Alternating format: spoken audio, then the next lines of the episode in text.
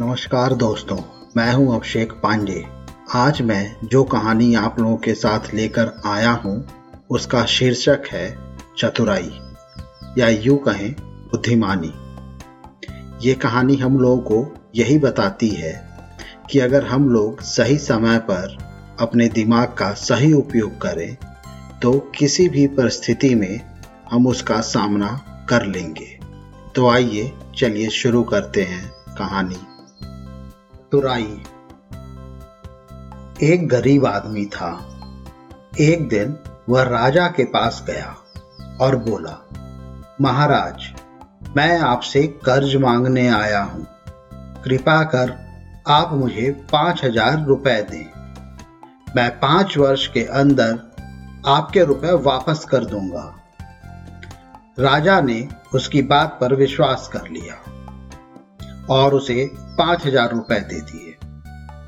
पाँच वर्ष बीत जाने के बाद भी, जब उस व्यक्ति ने राजा के पाँच हज़ार रुपए नहीं लौटाए, तब राजा को मजबूरन उसके घर जाना पड़ा।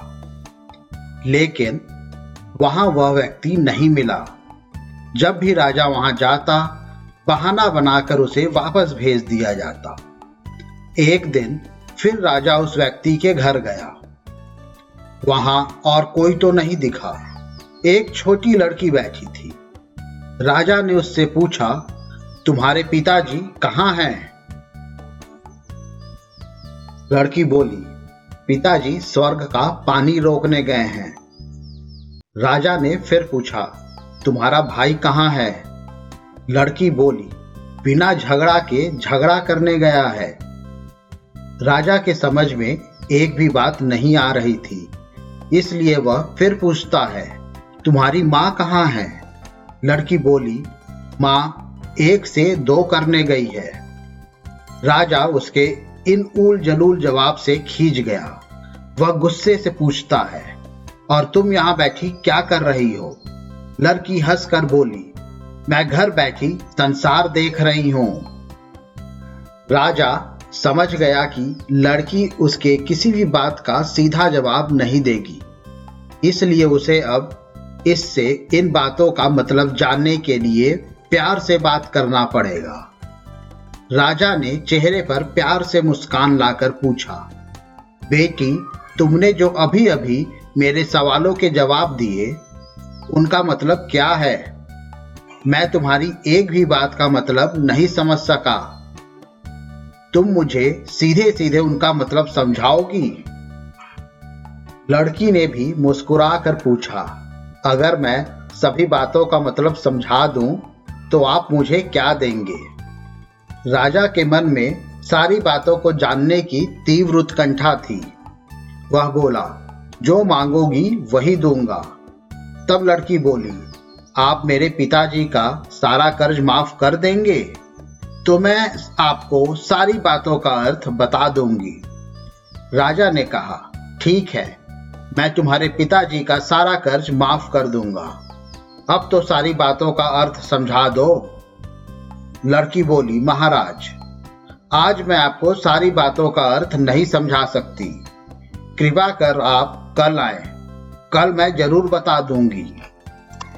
राजा अगले दिन फिर उस व्यक्ति के घर गया। आज वहाँ सभी लोग मौजूद थे। वह आदमी, उसकी पत्नी, बेटा और उसकी बेटी भी। राजा को देखते ही लड़की पूछी, महाराज, आपको अपना वचन याद है ना? राजा बोला हाँ मुझे याद है। तुम अगर सारी बातों का अर्थ बता दो तो मैं तुम्हारे पिताजी का सारा कर्ज माफ़ कर दूँगा। लड़की बोली, सबसे पहले मैंने यह कहा था कि पिताजी स्वर्ग का पानी रोकने गए हैं। इसका मतलब था कि वर्षा हो रही थी और हमारे घर की छत से पानी टपक रहा था।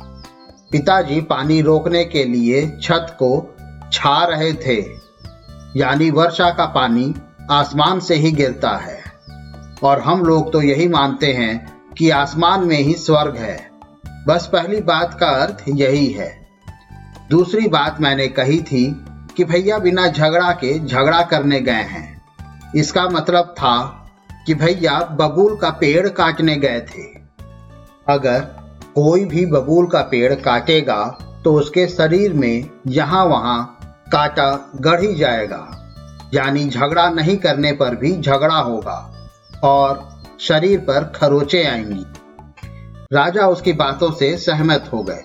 वह मन ही मन उस लड़की की चतुराई की प्रशंसा करने लगे।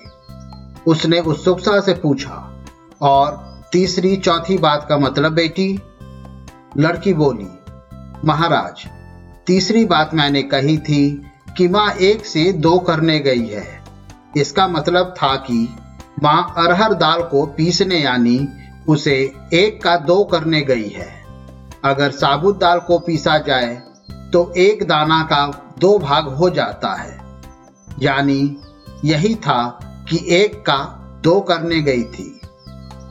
रही चौथी बात तो उस समय मैं चावल बना रही थी और उसमें से एक चावल निकाल कर देख रही थी कि चावल पूरी तरह पका है कि नहीं। इसका मतलब है कि मैं एक चावल देखकर ही जान जाती कि पूरा चावल पका है कि नहीं। अर्थात चावल के संसार को मैं घर बैठे देख रही थी। यह कहकर लड़की चुप हो गई। राजा सारी बातों का अर्थ जान चुका था। उसे लड़की की बुद्धिमानी भरी बातों ने आश्चर्य में डाल दिया था। फिर राजा ने कहा बेटी तुम तो बहुत चतुर हो पर एक बात समझ में नहीं आई। कि यह सारी बातें तो, तुम मुझे कल भी बता सकती थी। फिर तुमने मुझे आज क्यों बुलाया? लड़की हंसकर बोली मैं तो बता ही चुकी हूँ। कि कल जब आप आए थे तो मैं चावल बना रही थी। अगर मैं आपको अपनी बातों का मतलब समझाने लगती तो चावल गीला हो जाता या जल जाता। तो माँ मुझे ज़रूर पीछती घर में कोई कल नहीं था। अगर मैं उनको बताती कि आपने कर्ज माफ़ कर दिया है तो ये मेरी बात का विश्वास नहीं करते। आज स्वयं आपके मुँह से सुनकर कि आपने कर्ज माफ़ कर दिया है जहाँ इन्हें इसका विश्वास हो जाएगा, वहीं खुशी भी होगी। राजा लड़की की बात सुनकर बहुत ही प्रसन्न हुआ। उसने अपने गले से मोतियों की माला निकालकर उसे देते हुए कहा, बेटी, यह लो, तुम्हारी चतुराई का पुरस्कार। तुम्हारे पिताजी का कर्ज तो मैं माफ़ कर ही चुका हूँ। अब तुम्हें या तुम्हारे घर वालों को मुझसे बहाना बनाना नहीं पड़ेगा। अब तुम लोग निश्चिंत होकर रहो। अगर फिर कभी किसी चीज़ की ज़रूरत हो तो भेजिझक होकर मुझसे कहो। इतना कहकर राजा लड़की को आशीर्वाद देकर चला गया। लड़की के परिवार वालों ने उसे खुशी से गले से लगा लिया। मुझे उम्मीद है आपको ये कहानी पसंद आई होगी। ऐसी ही और कहानी सुनने के लिए हमारे चैनल को लाइक और सब्सक्राइब करें। इस कहानी को ज़्यादा से ज़्यादा शेयर करें। जल्द ही मिलते हैं। एक और नई कहानी या किस्से के साथ। तब तक के लिए धन्यवाद।